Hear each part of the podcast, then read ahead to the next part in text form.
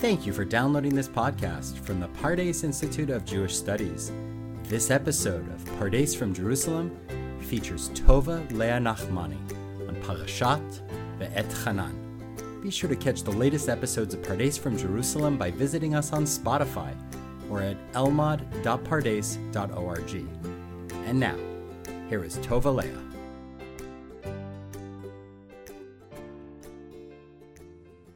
Parshat Ve'et Hanan. I watched a 30 second video of the Israeli search and rescue delegation send off as they finished their assignment in Miami last week. Ten IDF soldiers walking humbly but proudly, displaying an Israeli flag, as they walked between two rows of American rescue teams who were applauding the Israeli delegation all the way. What an image! If you haven't seen it, check it out on the source sheet for this podcast.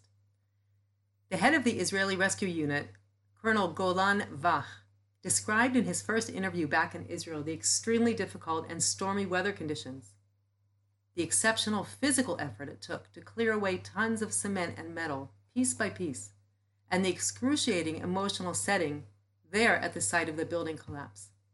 This video is just another example that we are living in an era that is the fulfillment of unimaginable dreams and visions that have been preserved by our people for thousands of years.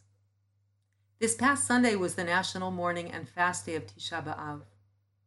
Looking back, our prophets, Isaiah and Jeremiah, who warned the Jewish people way in advance of the possible destruction of Jerusalem, they also promised that we as a people would re- return from the dispersion in full strength to Jerusalem, person by person, family by family, and that God would stay committed to the covenant with our ancestors.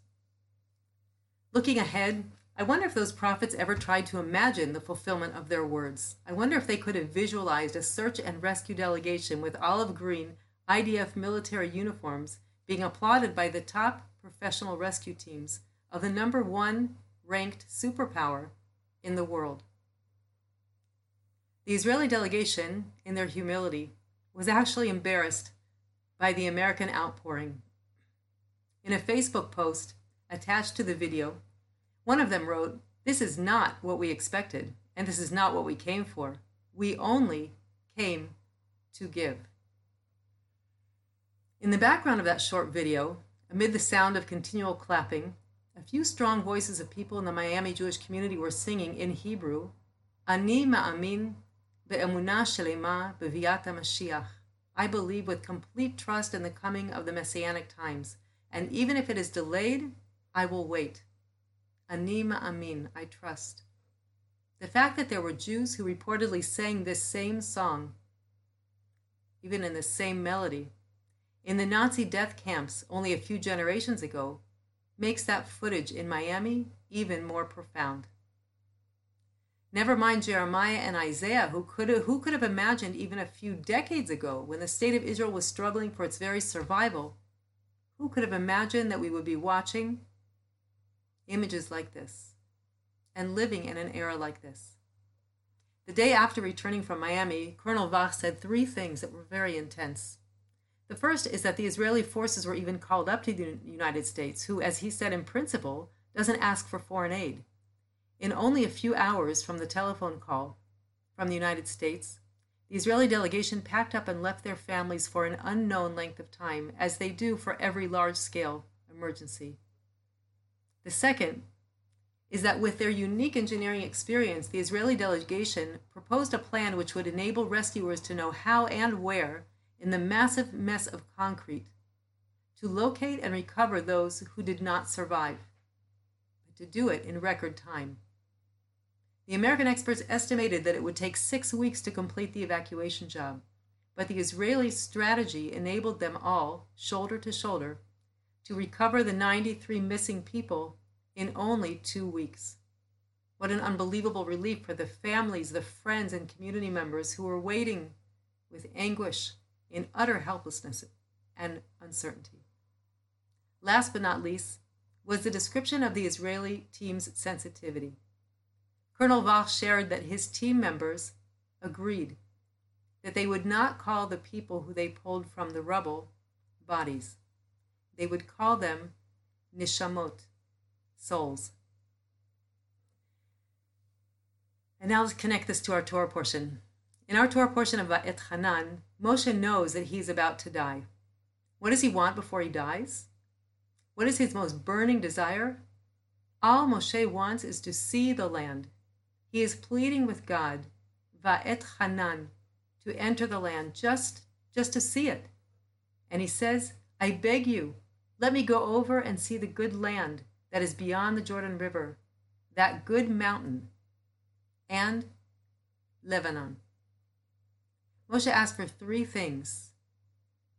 He says, Ebrana ver'e et ha'aretz tova, a good land, the good land, asher be'ever ha'Yarden, across the Jordan River. Ha'har ha'tov the second thing he asked for is to see the good mountain, and ha'lebanon, Lebanon. It's not the country of Lebanon. We'll see in a minute what that is.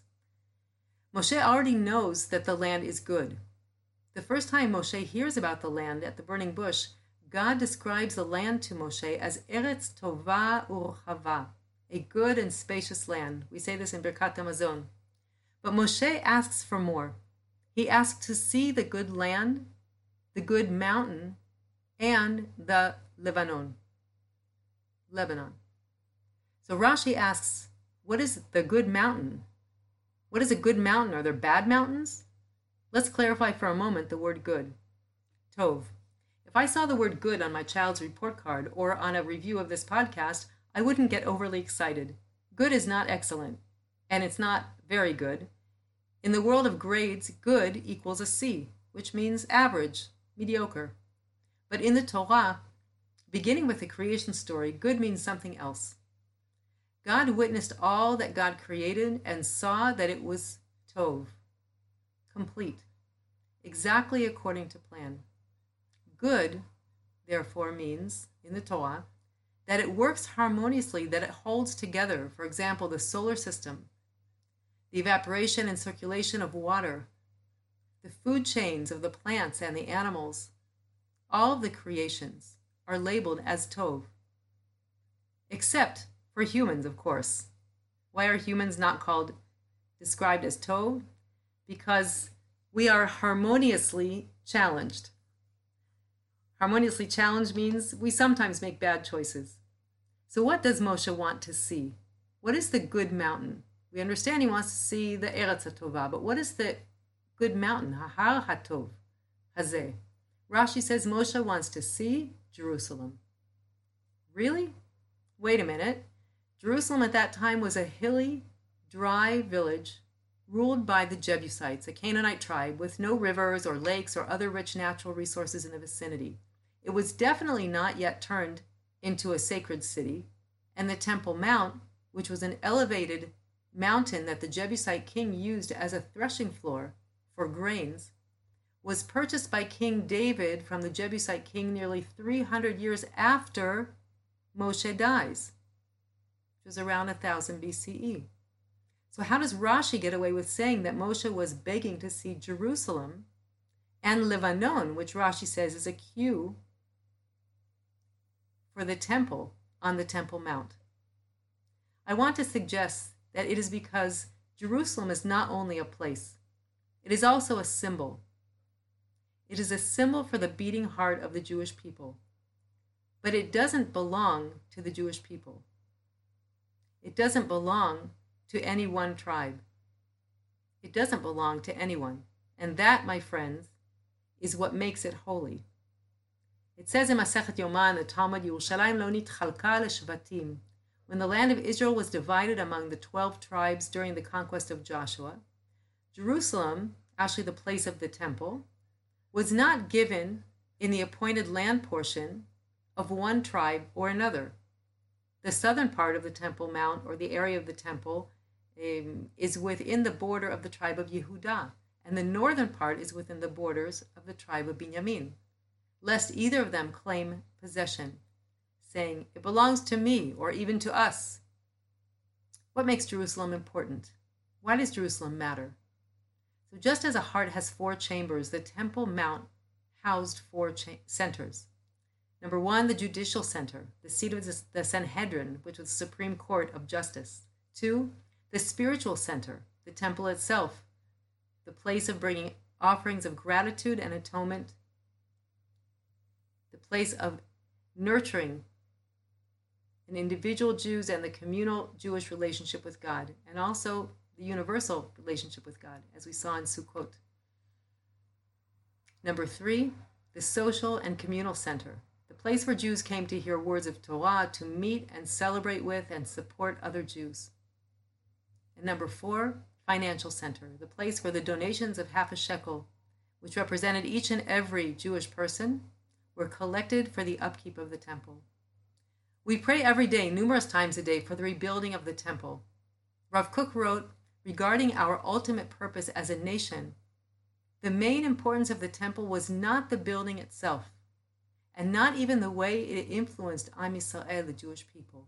If we get too nationalistic about the Temple Mount, we're missing the point.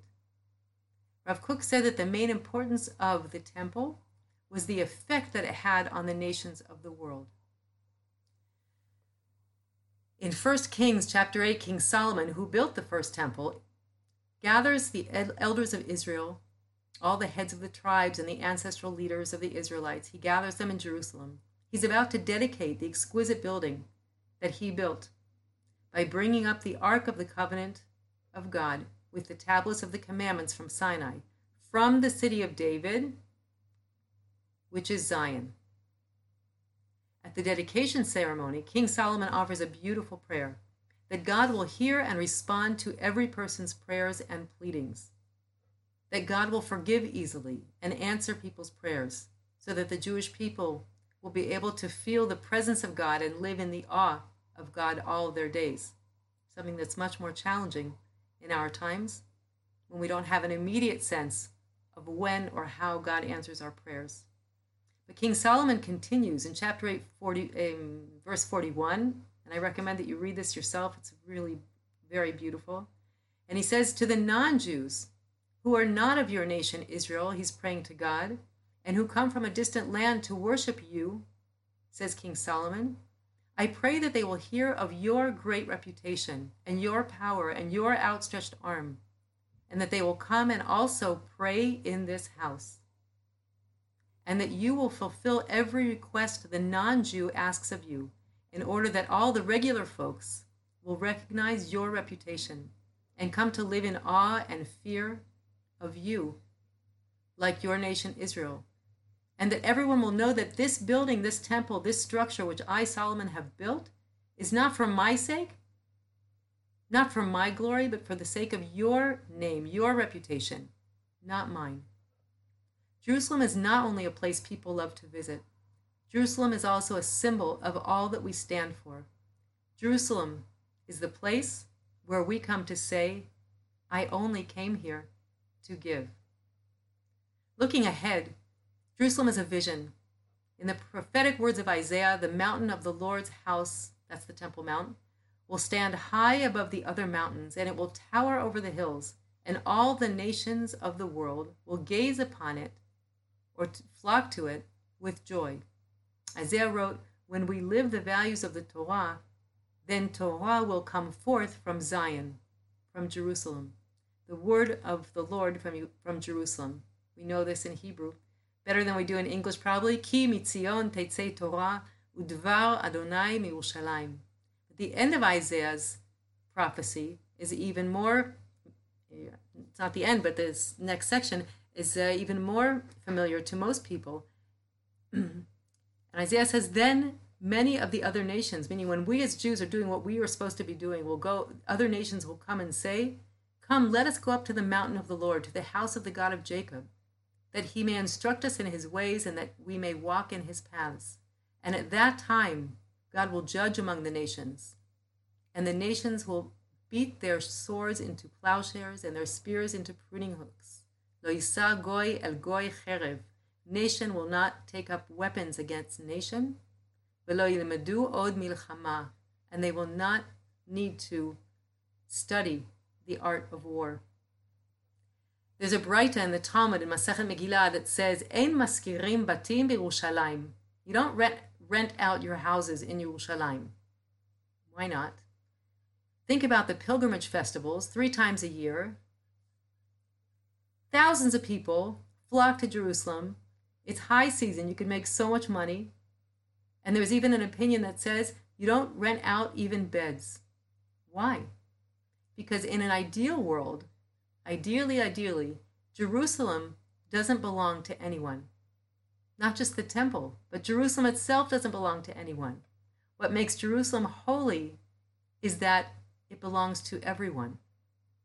Or maybe it belongs to no one because it belongs to God. But it's there for everyone. It's there for everyone to feel welcome. The Talmud says Jerusalem was named by God. The name Jerusalem has two parts Yirah, which means to see, or Yiru, which means city, and Shalem, Yiru Shalem, which means peace. So, what's the peace of Jerusalem? The peace of Jerusalem is not the absence of machloket, the absence of disagreement. Jerusalem has rarely known anything but disagreement. The peace of Jerusalem is the peace at the center of the spokes of a wheel, where opposing forces may come together to navigate a very delicate balance and reconciliation. The point of Jerusalem is for us to learn how to work together shoulder to shoulder and to see each other as nishamot. Sadly, every culture that has staked its claim on Jerusalem after the temples were destroyed has tried to destroy the memory of the Beit HaMikdash, of the temple and has tried to claim possession of the mountain itself. Once, the Temple Mount was the highest point in the city of Jerusalem. But in the year 135 CE, Roman slaves carried away the dirt of the mountain and turned it into the valley that we now look down upon from the old city. The Romans expelled Jews from Jerusalem and barred them from re entering on pain of death. Jewish life, they proclaimed, has now ended. The early Christians rewrote Jerusalem's importance. No longer would Jerusalem be a call to worship one God. The early Christians turned it into the site of the passion and death of Jesus. The Crusaders came in 1099, like the Romans. They massacred and expelled Jews and destroyed all of the synagogues. The Muslims came in the 7th century before the Crusaders and also ruled after, also expelling Jews and Christians.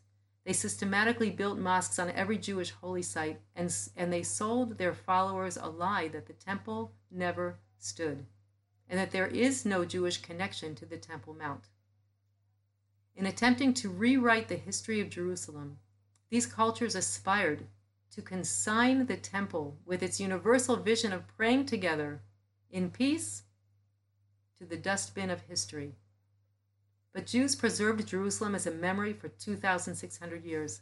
When we build our houses, we leave a square unplastered to remember Jerusalem. And at every wedding, we break a glass to remember Jerusalem. At the climax of our greatest joy under the chuppah, the wedding canopy, we say, If I forget you, O Jerusalem. And at the end of every Passover Seder, and the end of every Yom Kippur service, we say next year in Yerushalayim, B'Shana Abba Yerushalayim HaBinuya, and rebuilt Jerusalem. Since the destruction of the temples, Jews all over the world turned and prayed toward Jerusalem, keeping Jerusalem alive in their memory. Did the Jewish people keep the memory of Jerusalem alive? Or has the memory of Jerusalem kept the Jewish people alive? Tisha B'Av is not only a day of mourning for what we lost.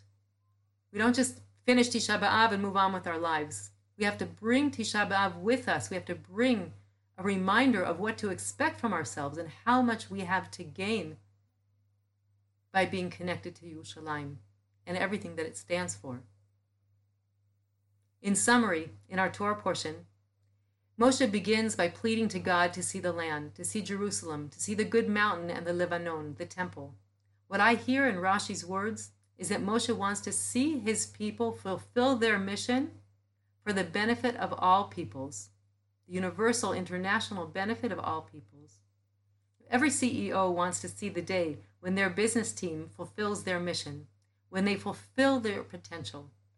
A coach's dream is to see the fulfillment of what we were chosen to be. That is how Rashi is reading Moshe's request. It's not that Moshe is demanding equality by getting to enter the land, nor is he requesting special privileges. He's not asking for his own benefit to enter the land. It's not about what Moshe gets to do. Moshe is the CEO, the coach, the cheerleader, all wrapped up into one. He knew that we would be challenged to keep up with the high standards set in the Torah. He knew that we would make some bad decisions along the way, that we would be harmoniously challenged and falter and sometimes corrupt our ways and find ourselves exiled from the land. But he also knew that his people have the potential to fulfill their calling, and he wanted to be able to see that. In the continuation of our Torah portion in chapters 4 to 6, Moshe recalls the overwhelming and terrifying experiences at Sinai. He recommunicates to the people the Ten Commandments, and he spends the rest of the Torah portion pleading not to God, but pleading to his people, pleading to us, that we not forget the experience at Sinai. Since we have not re- witnessed the revelation with our own eyes, Moshe warns us of the consequences of pushing aside the values of the Torah the study of the Torah. Moshe is concerned that we will be skeptical, that we will forget. As Moshe knows, it is human nature to be skeptical and to be forgetful, to become wrapped up in our shopping lists and our favorite shows, and in posting photos of ourselves in our favorite restaurant. Moshe is pleading for us to remember that we were chosen for a very unique purpose. One of the fulfillments of that purpose is to bring relief and comfort and hope in places and moments of disaster, as individuals and as a nation, to be the ones that people look to for guidance, hadracha, achvana, for hope, tikva, and for comfort, nechama. In his insightful book about Deuteronomy, Moshe's last speech, educator and prominent Israeli thinker Dr. Micha Goodman cleverly teaches that Moshe knew that his body would not enter the land. Once that was a closed door, what did Moshe do? He made sure that his words, his neshama, his soul, the essence of everything he knew and believed, would enter the land with the new generation. How so? Moshe made sure his words would be written in stone and also taught orally. And he, and he admonishes the Jewish people teach them, study them, live them, Teach them to your children and your grandchildren because that is our precious legacy. And before he dies, he begs his people, the young generation who didn't experience leaving Egypt, but who heard from their parents and grandparents about the breathtaking, terrifying, and awe inspiring moments they experienced at Sinai. Moshe begs us, his people, to remember, and he begs us not to forget what we as a people are here to accomplish. He begs us to teach our children and our grandchildren by example. The memory of Jerusalem has challenged the Jewish people to stay focused and to stay on course for 3,000 years. Our mission is to be able to view others, Jews and non Jews, in whatever state they are in, as nishamot, as souls. And our ego needs some exercising, needs some prompting. When we remember Jerusalem, we are saying, I only came here to give. That is the symbol of Jerusalem. Shabbat Shalom. Thank you again for downloading this podcast, a production of the Pardes Institute of Jewish Studies. If you liked what you just heard, please give us a five star review wherever you download your podcasts. Be sure to tune in next week as Rav Mike Feuer discusses Parashat Ekev. Thanks for listening.